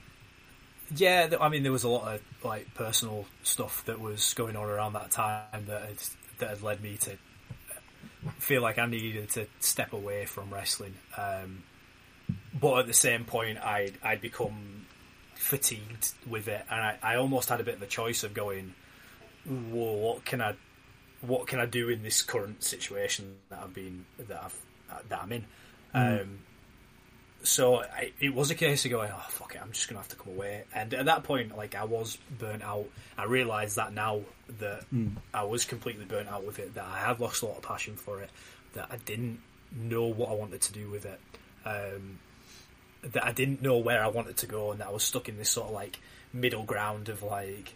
Oh, babyface, cheery, like, oh, I do this dancing stuff, but I actually really enjoy this side out of it, and I much enjoy the serious side. But I've almost got to be fluid between them, which again comes to this appeasing everybody and getting nowhere, which Yeah. is what I felt like I was doing. Is that like I was a solid hand, but like I wasn't wasn't really going anywhere with it. Um, so at that point, it was a case of going, I'm just gonna I, I'm gonna have to step away from it really. Um, Was it a wrench So to do that? Was it difficult to do that? Oh yeah, yeah, massively. Um, it, it was a real, it, it was a, a, struggle mentally to go. I'm going to have to step away from a lot of people that I'm friends with. Um, a, a lot of things that define me because like, like I'm a I'm a wrestler. This is this is what I do. Like I, There's I a am social a- life that's wrestler. attached to it as well, isn't there? Like Oh, shows and chatting, or even like an online, like just chatting in WhatsApp groups and Facebook Messenger groups and stuff like that. Like if I was all of a sudden walk away from wrestling, I think there'd be this huge social side of it that would just go. like, Yeah, which must have been the, must have been the struggle. like- yeah, definitely. Um, which is where like personal training came in quite handy, and like i around that similar time, like I'd made the choice to move to a different gym, uh, and luckily the team there was fantastic, and we, we were actually a, a team of personal trainers, which meant that I had a lot of like support around me rather than a lot of Right. backstabbing, which you see in like the fitness uh, community. Um, so that was that almost like filled in that spot and like I've got friends from for life that are from like a personal training background now um, that have nothing to do with wrestling um, so then there was the opportunity to do the world of sport stuff but being honest I wasn't in the right headspace for it and I was like oh, I don't really know what to do with it. Um, mm-hmm. I didn't go into it particularly feeling good about myself. I think we um, chatted about it like a little bit because we, Yeah. obviously you, you had the Rory Coyle match just after that run as well, and I think I remember speaking to you about like not obviously that, but then the world of sports stuff, and I remember kind of thinking, oh no, this, I'm not sure this is gonna be because obviously I like the whole time ask anybody like I was like I just it'd be great for Liam to come back because I think North's always been on the main filled with people that I really really enjoy working with. Um, but there was, I remember that last match with Rory Coyle. There was definitely different. Like you were very much like, even though you know you've got a lot of people who you're friends with in the locker room, and they were all like, "Come on, stay, stay." It was like you were very much like, "Nah." Like, Yeah, like now. I, I was pretty sure that the Rory one was like Yeah. my last one where I was like, nah, I'm, I'm out. There was, there was two, there were bits with it where I didn't feel comfortable coming back into it for various Mm-hmm. reasons. Um, from, from trying to appease people and then not Yeah. getting anywhere with it. That I was just like, you know what, I don't, I don't need this in my life, which is where I sort of made the choice to then, when I came back into it, I went, actually, you know what, I'm going to do this a little bit more by what I want to do with it and what I feel passionate about and what I want to get from it. it's a really good, a really good place to come from. You've kind of reached sort of a, a, a kind of wrestling Shangri La, really, because you, you You you now are at a point where, and I know obviously current circumstances make the following statement not as n- not as powerful, but you're in a situation where you are doing your own thing and you're doing a job that you enjoy and a job that you love more than anything else. And, and then there's wrestling there, and you have cultivated so many strong friendships, and you haven't burned bridges as you've gone, and you to the point where you can dip in and dip out as you wish, and do that, Mhm. and do something you love. Do the, just do the stuff you want to do, and then come away again. And if a year goes by and nothing comes up that really, you know, tickles your pickle, then you haven't got to do it. And if three things come in a year, that's amazing. If four, if one, whatever, that's a really blessed position to really be in when you break. I'm in an extremely fortunate position, and I'm I'm extremely lucky to be in a position where I have people like Andrew that think so highly of me, and like other people that think highly of me. Um, that it's it's allowed me to do that thing because I realise and I recognise that I now don't put in as much graft as I did when I was wrestling full time, and there is part of me that goes, should I really be allowed to to do that? Should I be like should, like and again this is where like we were talking earlier on about that debate of like mm. well who gets who gets those points? And for me I think one of the reasons why I took that massive step out and went right I'm, I'm out is because I didn't want to be that person that sort of like I never wanted to become that person that only did like one show every like three months because that was the only place that he was getting booked and it was like he's still hanging on but like he's way way but I was like if I'm out I'm out Yeah. like I'm I always want to be rising um which is where now I'm fortunate and like say we like Rise as well where it's like I'm just fortunate to be in a position where I'm being able to do things there I think that I think that gives testament to the doing. work that you have already done. Though, like that's testament Yeah. to the work that you that got you to that position. Because the f- look, let's be frank about it. There's a plenty of people who have taken a year off, two years off, come back, and people have been like, "Okay, good. What would you come back for?" Um, and in fact, it's more often than not that that happens at the level that we're all at. I would say, but for, to, to get the reaction of people where people are like, "Yes, okay, cool. We still fucking care about Liam Slater." I think that's you know, I think it's credit to obviously not only yourself, but it's credit to everyone else that you'd worked with in the promotions. That Absolutely. uh, and that, but but again, that then just comes back to credit to yourself in the in the fact that you're able to work in that way. Um, there's a lot of people who burn themselves out, but as Tom alluded to, burn bridges as well. Um, so to be able to come back with just the, the you know the good grace of everyone going, and I, it made it made me think about kind of my own position in, in wrestling because I'm not a full time promoter. I'm very much a part time promoter, but probably working full time hours certain levels. But it does make you start to think: should you be slogging your guts out? Because there was definitely a part of last year, which I've talked about before, where I've been in the same position as, as you, where I was like, "Fuck this!" Like I am not getting what I'm putting into uh, this. I fucking got, I got very bitter about um, not bitter. That's wrong, but I got very down on the whole experience. And and luckily, after you know, good, good people around us and, and and a couple of really good shows off the back of it, it was like actually, yeah, I'm going to do this at a much more manageable, um, less kind of mentally taxing route. If that makes sense, I'm not going to put Yeah. pressure on myself. Basically, like I again like I was in a super fortunate position that like I was like wrestling like full time pretty much that um, I was in a really fortunate position of like wrestling pretty much every weekend and having a Yeah. lot going on. Um, but yet I was jealous, but yet I was bitter about people doing really cool things, and I Yeah. wasn't. I wasn't being productive in that side of things. I was just looking at other people and going, "Why are they doing that? Why are they getting to Yeah. do that? Why are they going to Japan? Why are they going to Germany?" And not, and then not taking any initiative myself from it. Um, and and so I had no reason to be bitter and angry about it. But then I also didn't change the circumstances that I was in until I went right. Okay, I'm gonna, I'm gonna come away from this because I didn't really, didn't really know what else to do from that Yeah. point. I think a lot of people do that as well, where they uh, like. I, I, I challenge anyone who says that they don't promote uh, through to Mr. DJ in the corner, where they see people doing well. And I don't, I'm not saying that people aren't happy, and I am happy for other promotions. I like love seeing other promotions doing well. Love seeing other people doing Happy well. for you. I'm gonna let you finish. I'm gonna let you finish. But are you telling me that when someone's doing something that you is, is in your I must say this happens all the time, but I was in the situation exactly the same where I saw other promotions, other promoters getting these opportunities, doing well, working hard, and blah blah blah. Where I was like, I'm so glad that they're doing that, but fuck me, looking at myself in the mirror, I should be doing that. I'm the one who should. be- And then, But then it- that's that's a conversation you have with yourself, but it's Yeah, not a conversation 100%. which involves beating yourself. Because I've I've been there with with stuff that I've done, and it's it's tough sometimes when you see people like get breaks that you feel like are yours, but then I've Yep. been on the receiving end of that where I've had people be upset with me for the same reason, and that's made me take stock and go.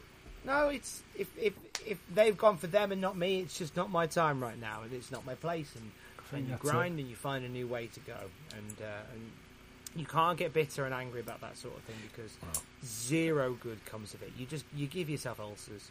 I, I- really I- I totally agree, and I speak to a lot of wrestlers, um, a lot of wrestlers who are very quick to beat themselves up, beat other people up, and not then just go, hey, just concentrate on, on, on, on, on yourself and concentrate on the positive things that are going on in your life.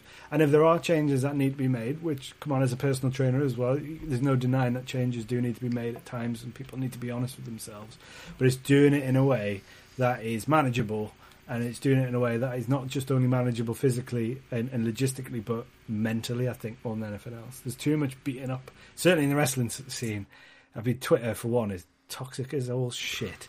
Like, and I think I'm hoping that you've come back into wrestling into a similar mindset. I think that I came back, and not that I ever really left into promoting and going, no, like I'm going to preserve my own path, and if it's different to somebody else's, brilliant. Like because it's very much my own, and I think Yeah. I think that's similar to you.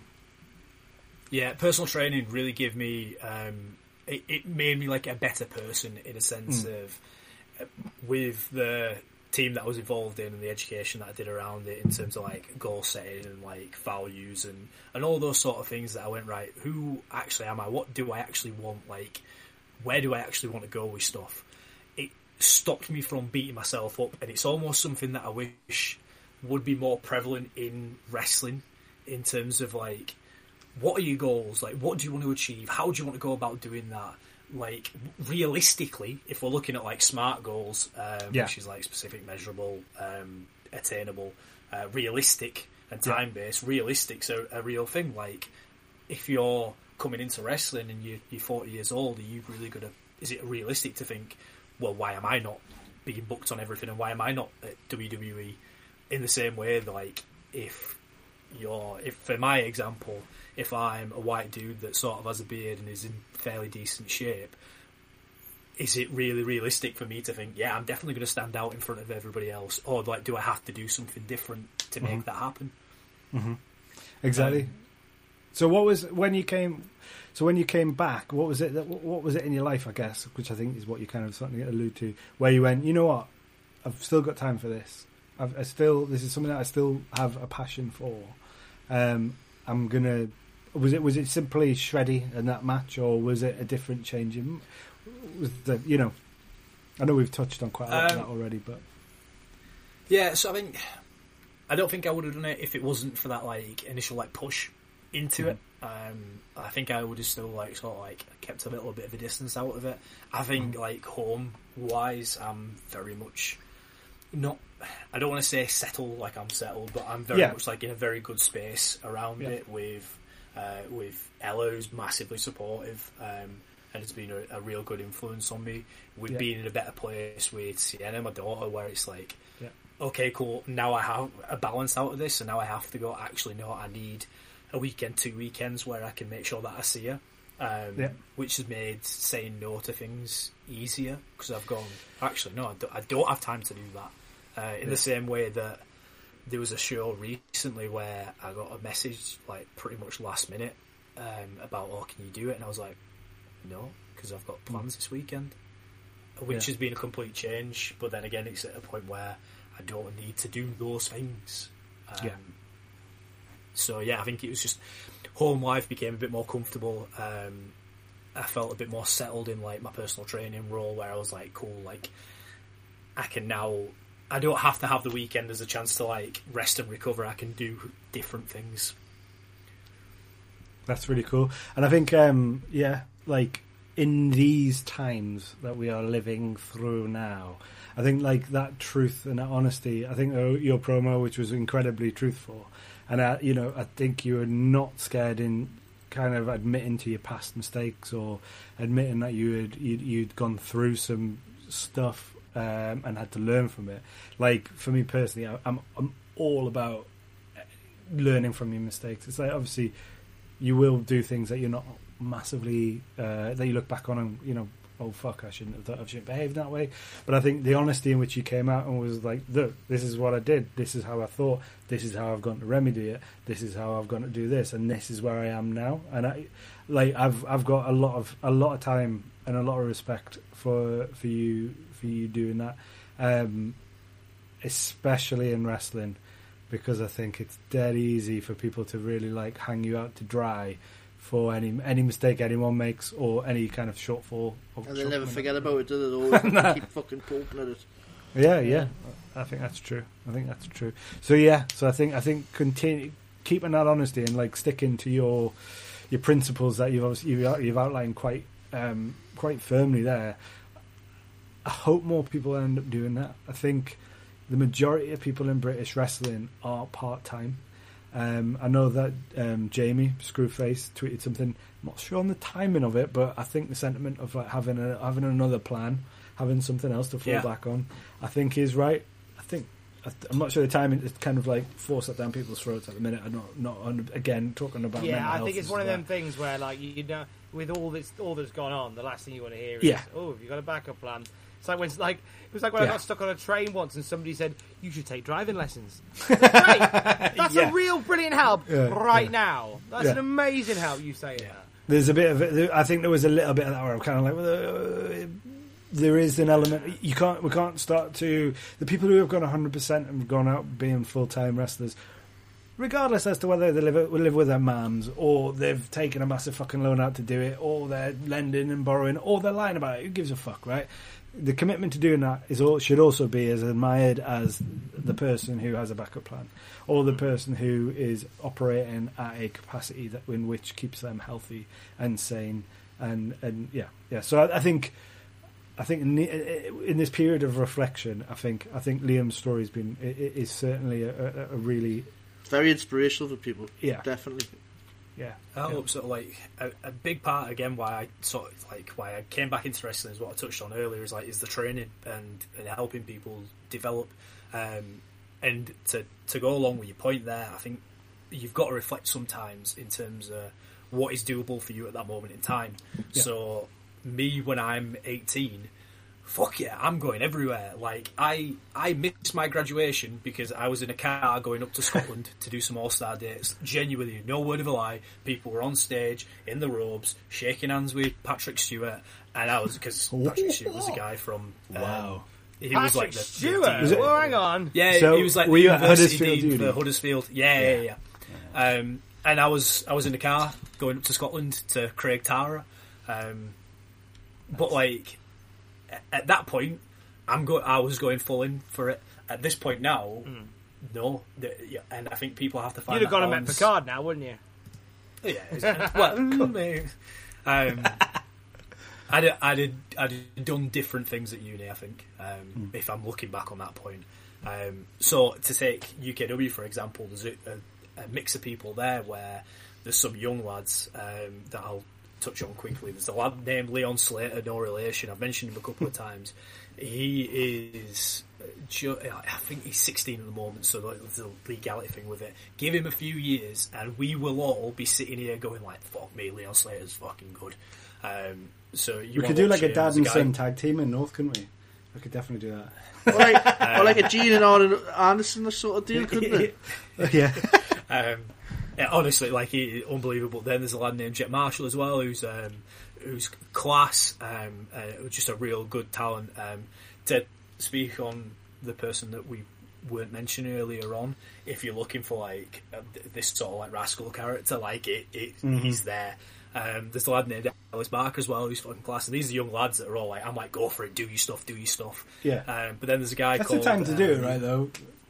Exactly the time. Then there's a Yeah. guy called Tommy Dillon, um, who is an older guy at UKW who's got kids that come with him to the training session, and he's fantastic. He's a really enjoyable. Like I've really enjoyed working with him.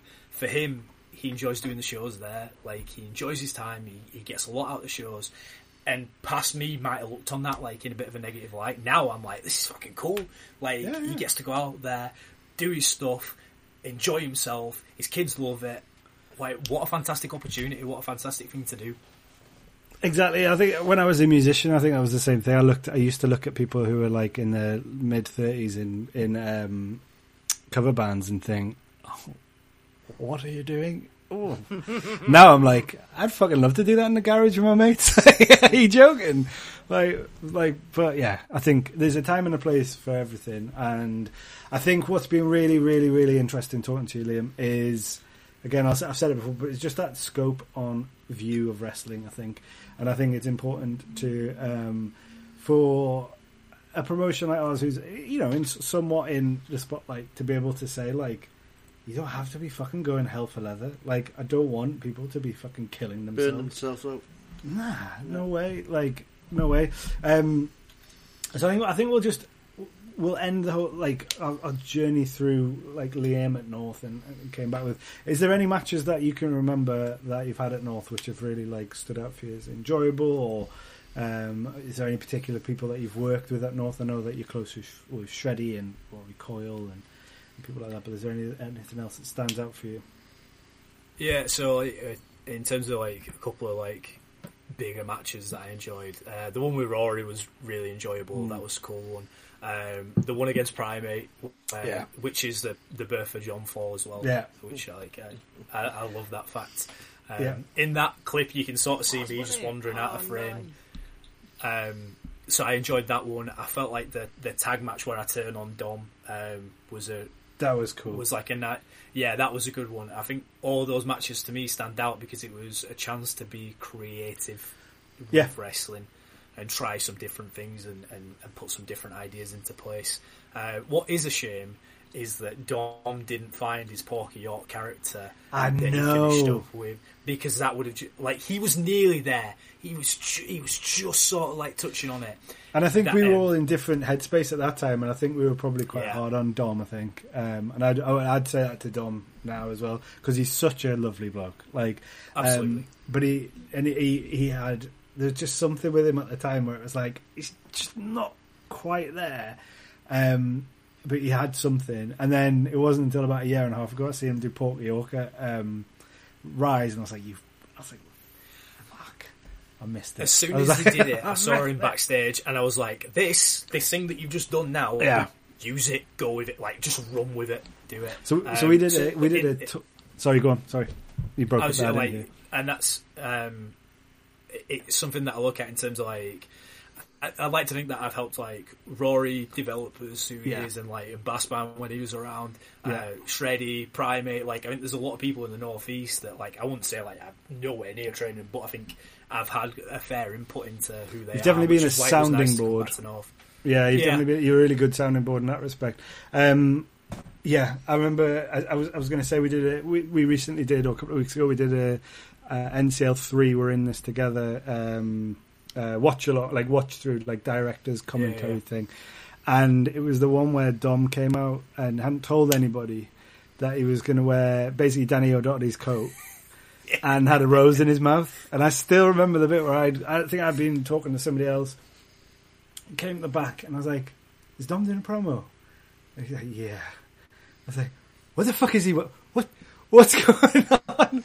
And then that that actually ended up becoming the Poker yoke. So there is Yeah. there is a lesson in that where it was like, "Oh fuck!" Right? I should have at that point I should have known to have just dragged that out a little bit.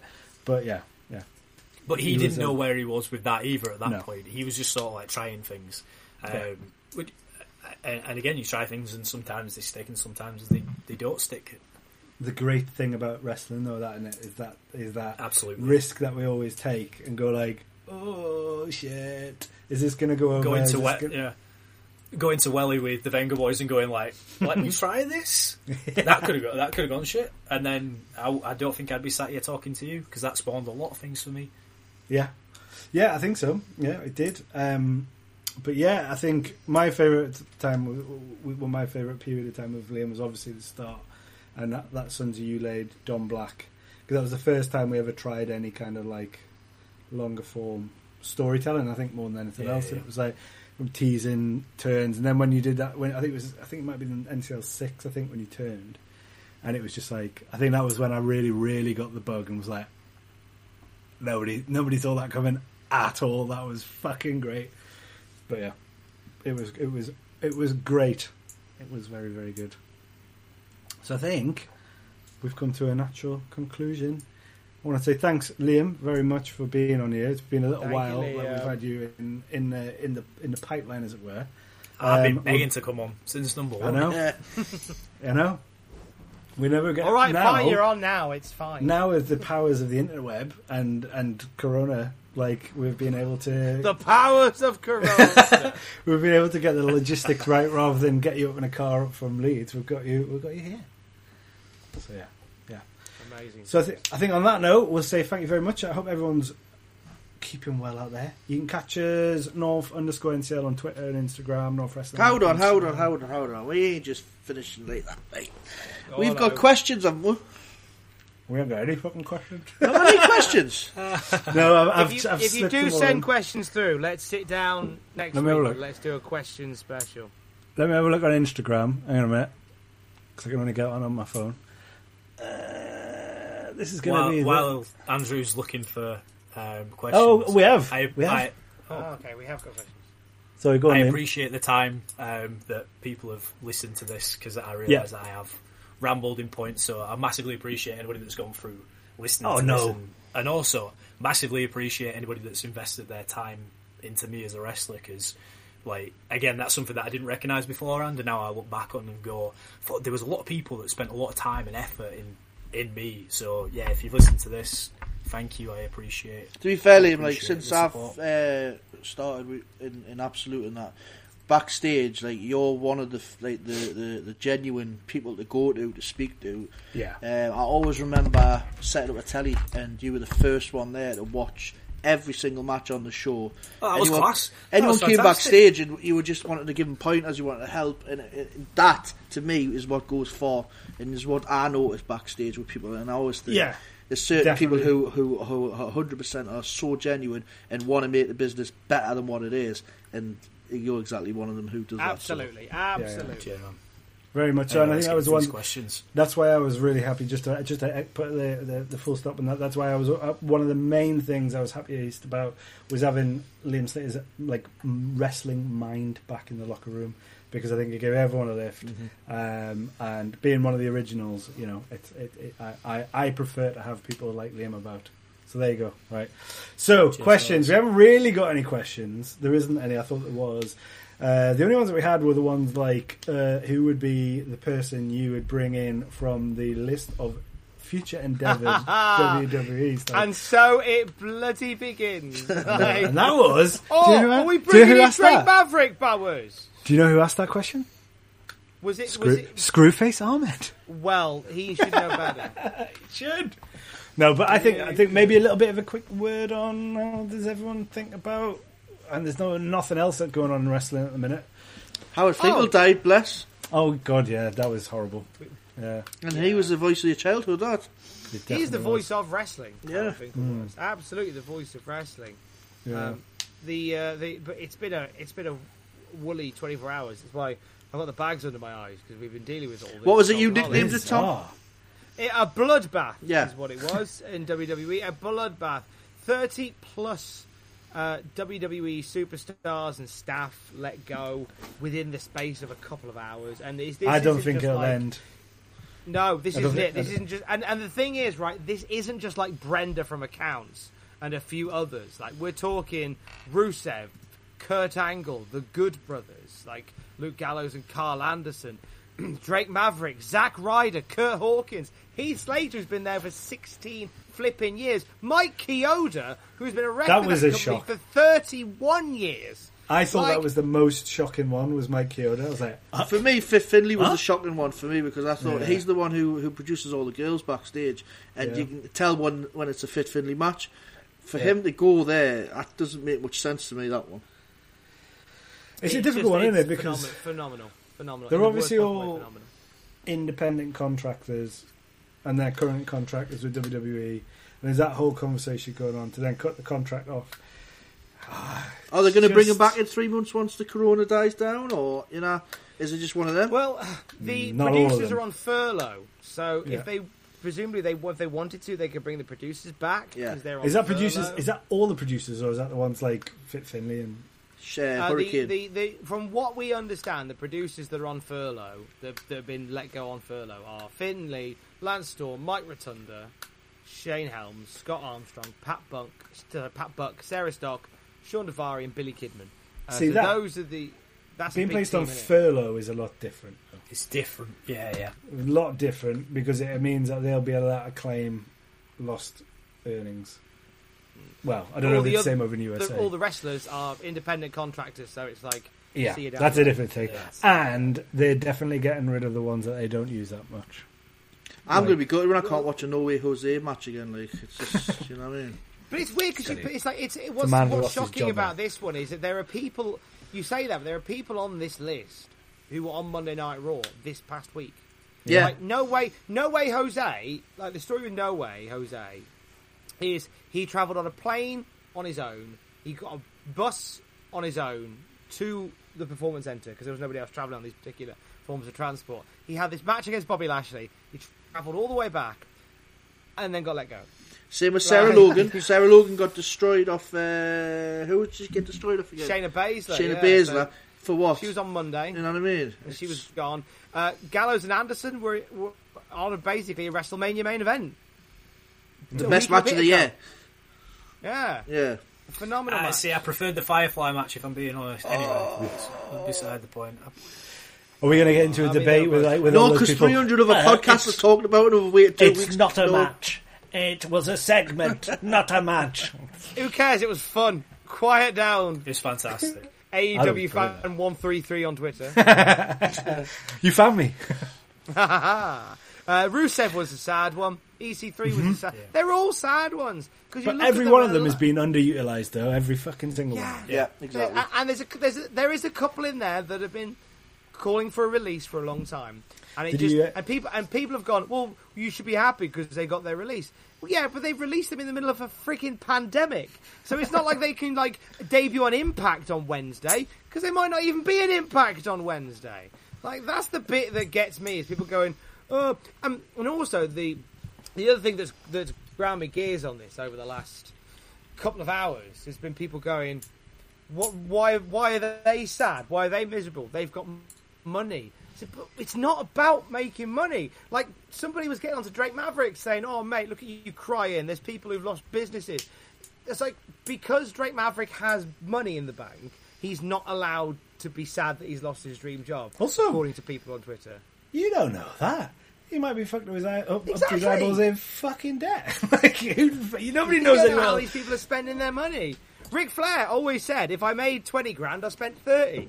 So, like, it's like a lot of people probably still, like most of us, living paycheck to paycheck. You know, But um, I, also the, uh, the it's uh, to me it's a little bit. Uh, everyone like I tell you what, that's the final straw. Like the final straw, like. Have you not had enough final straws from this heinous billionaire? Like, they're a horrible company, and we're gonna still like. Unfortunately, everyone will keep, keep watching it. I know they fucking will. following I wrestling. haven't watched is a it in fucking like, Following ages. WWE but- is a bit like following a football team, where you'll be outraged. Oh, I hate it. I hate it. I'm never coming Well, I back. was just about to say- never going there again. Anyway, I was just about to say. I was just about to say. I, for one, can't wait for Newcastle United's Saudi Yep. Arabian overlords to come and take on, make us the richest club in the whole fucking world. Don't do it. Don't do it. Oh, that's us demonetised. That's just cancelled. That's us cancelled. No, just chop cancelled. We did. I'm Chop embracing Yeah, that's it. true. I'm That's embracing it coming to the town. You know what I Somebody mean? ring, somebody ring Chop's landline immediately. Ours will potentially could be the richest club in the fucking world, man. Yep. That hasn't set in yet. All right, just Can't to wait. okay to go back to it. Right, the question was Mm. who from the list would you like to see in NXT? I don't Okay. know the humour these questions. Amanda Staveley. Kylian Mbappe. what? Um, Lio Rush. uh, oh, mate, honestly, if I was to choose one, Rusev. Rusev I all think day, he's yeah. been the most underutilized guy for fucking years. Mm-hmm. He does comedy. He does straight up. He's fucking. He's a bull in the ring. He's fast as fuck. Like he's an absolute specimen. And he he looks dangerous, so he can either be dangerous as fuck, or he can do the comedy stuff as well. Like, who is the last person that's able to be uh, able to do that? And and he's Eastern European, so you can play into the Eastern European horrible villain trope as well. It's a fucking Booker's paradise. Why they haven't used him? In, in, he should have had the belt to on him. himself over. He should have had the belt on him like four years ago when he first, whenever it was when he first came through. It's probably longer than that now. When he first came through, and he was absolutely unbeatable. Even then, when he was being rammed down our throats, he was fucking unmissable. But he's And not I related to anyone. I don't understand. That's it. why he's not related to anyone. Yeah, probably, but it just doesn't make any sense. Like he's he's a proper Booker's dream. Like he, he instead they put it on fucking Goldberg. They put the belt on Goldberg. They're like, we don't have anyone. We don't have anyone. It's only it's Roman or Goldberg. It's that's all we've got. That's all we've got. You fucking Rusev. You were Rusev? I just I don't know. I like personally. I think he's been standout for years. For years. Anybody else want to take that one? Who, who would they who would they pick up? Uh, I think Heath Slater as well. I think it was. Christ, it was his turn. Like, I saw I saw someone's take on Heath Slater. Uh, so forgive me if I'm going to quote you, but you had it bang on. Um, it might have been, it might have been an NXT UK guy. It's really difficult to get your ass kicked week after week after week after week, make everyone else look really fucking good, and still get over and be relevant as he did, as Heath Slater did. Like, I think he's another one who's completely invaluable. To get rid of him, I'm like, oh, well done. He didn't need to get any wins. He got his ass handed to him the whole fucking time. He made other people look fucking incredible, and they're just gone. Now we don't, we've got nothing for you. what the fuck do you mean you got nothing for him? You got everything. You got everyone on your fucking roster that you want to make good for him. It's, but yeah. Absolutely, absolutely. So I that's think my it- This, might be a, raises- this will be a discussion. We're going to have to to continue another time. I do believe. Yeah, I mean, the, the this goes into a whole question of the wrestling world cycle in terms of how long do people stay? Sixteen years is a fucking long time to be at that company. yeah. If Well, you to be in any job. like the, yeah. If you think back to like the nineties, like people were coming and going and we were flying through it. And then it suddenly became this thing of like, oh no, people will stick around for, for ages. So I think that's the question that you raise with it. Do I think the timing's appropriate? No, I think this is a fucking horrendous time to do it. Yeah. Um, and I think it's it's shown in a in a really bad light. But yeah, I I agree with that. Did they really need to get rid of Heath Slater? No, because I think he does a fantastic job as a, as a, an enhancement talent. But then that cycle of fresh things needs to be asked, and then you've got to ask the question: How do you build stars and how do you push that forward? But again, this is a it's a conversation for. Uh, The definitely mad thing I find with some of these like lower ones is, you know, when you see them on the house shows that they come at the arena or whatever, and you don't really see that side of them because what you usually see is the same thing on Raw every every week. But when you see them do a house show, you see just how freaking good they are. Yeah. And Heath Slater was one of them who was like really, really good. Know how to play the crowd, you know. And Yeah. it's just Wasn't it Taker who used to say something about house shows where he was like, you know, you know, in the house shows we just do it's, it's its own little universe and we do Yeah. our own thing. And you do have house show stars and Heath Slater. I think I saw Heath Slater at the arena once, and he was in, he was one where it was like, fuck, this guy looks like to have that glow off them. We're like, this guy knows how to work a fucking crowd. But I'll be, it's going to be really interesting to see where everyone turns up. But I tell you what, this is what happens when you sign fucking 300 people to your roster. And then you're like, oh shit, we need to save some money. Well, yeah, of course you are. Um, it's going to be interesting to see where they go. I, I kind of hope, from a creative point of view, they don't just all end up in AEW because then AEW is going to just become WCW because it's Yeah. going to get bloated as fuck as well. Never, I'm they really don't know what they're going to be able to do with all of them. unfortunately. I'm really happy to see Brodie Lee there because I think Brodie Lee was another underutilized guy. I think the character that they use of him is going to be really, really interesting. I haven't seen anything for the last couple of weeks though, but like having I Matt if Hardy you're in there as well, it's like if you're clever, you get someone out of them who've been released could make themselves in NWA Power and make themselves a massive name on Power, and then maybe go up to AEW, and then, you know you could make your return back to Gallows and Anderson and Gallows and Anderson will go back Oh, to Japan. so They'll go back to. Japan surely because they were fucking huge. What was surprised me about that one was uh, Gallows is so respected backstage. He's like uh, the, the way they were talking was that he was like the the new sort of Undertaker backstage. Like they were, they was that much respected as like a, le- a locker room general in there, uh, Yeah. which bizarre why they would get rid of him if he if he was that much of a pawn in backstage. You know what I mean? Yeah, it is, and I think we're, just gonna we're gonna end this conversation. I'm gonna end this podcast Yeah. looking at the time now. Just gonna end it on a tweet from Rory Coyle sent yesterday. Um, the world is fucked. I can't buy flour anywhere. Everyone is going crazy. The cocked many sucked last week doesn't taste so good anymore. Twitter is full of hypocrites. The evil corporation did something evil. Here's my dog. His name is Newt. He is fucking class. In Newt, we trust. Trust. So on that note, we're going to say goodbye. I'm going to say thank you uh, to Liam for being here. It's been an absolute pleasure having you, and we'll definitely have you back soon again. Sorry, there's no Absolutely. guest. Oh, Absolutely. Liam back. Slater. Yeah, thank you very much for being here. Um, sorry, there's no guest of the wrestler guys. We'll do that next time. I'll get. Yeah, I'll, I'll get a Just good give us the point anyway, because I'm already tuning it up. You know what I mean? Ooh. Oh, you cheeky Fight and rainbow. talk. Fight and talk. So North underscore NCL, Twitter, Instagram, North Wrestling, NCL at Facebook. I mean, there's not really anything going out. Liam, what's your So- Twitter handles? Uh, so Twitter is Liam underscore L. Uh, sorry, Liam underscore SLTR, which is a abbreviated for Slater.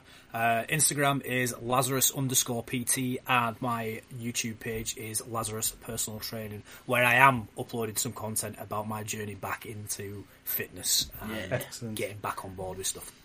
And this fat bastard over here might actually watch some of them and try and get in, get himself motivated to do something as well. We will be uh, streaming probably NCL 23. I think it was voted on Twitter at some point when all the other wrestling shows that are getting streamed stop. Um, please go to northwrestling.pivotshare.com. I know it's only three ninety nine a month. Even if you just do it for one month, it's a little bit of a help. You can go back and watch some of the matches that Liam's been talking about. Liam versus Primate and Liam versus Rory Coyle are absolute must watches. Um, we might go back over the first couple of shows. Oh, I think I think NCL two hasn't got any commentary and NCL four hasn't got any commentary. So we might do a little bit of a recom kind of like director's cut over that soon, and we might also do let the cannons fly because the file was absolutely fucked for that. Uh, so the commentary's fucked on that. So we might do some of that type of stuff, but we're not rushing. We're going to be. I've got guests while. lined up. We're looking. We're getting some some good, good, no faithful guests in. We're just gonna, like you say, we're not going to rush it. We're just going to take our time. Uh, Yeah. Get in touch if you've got any questions for us at any point. Get in touch if you've got any ideas for content or anything that you want to hear from us. Like we might do a questions only thing. Um, but yeah, thank you for listening. Hopefully it's helped you pass the time. And we're out of here. Thanks guys. Bye, guys. Lovely guy. Right, cool. Lovely Right. stuff. It's good. Ian's just gone as well as his mic question. He's still early on the first time.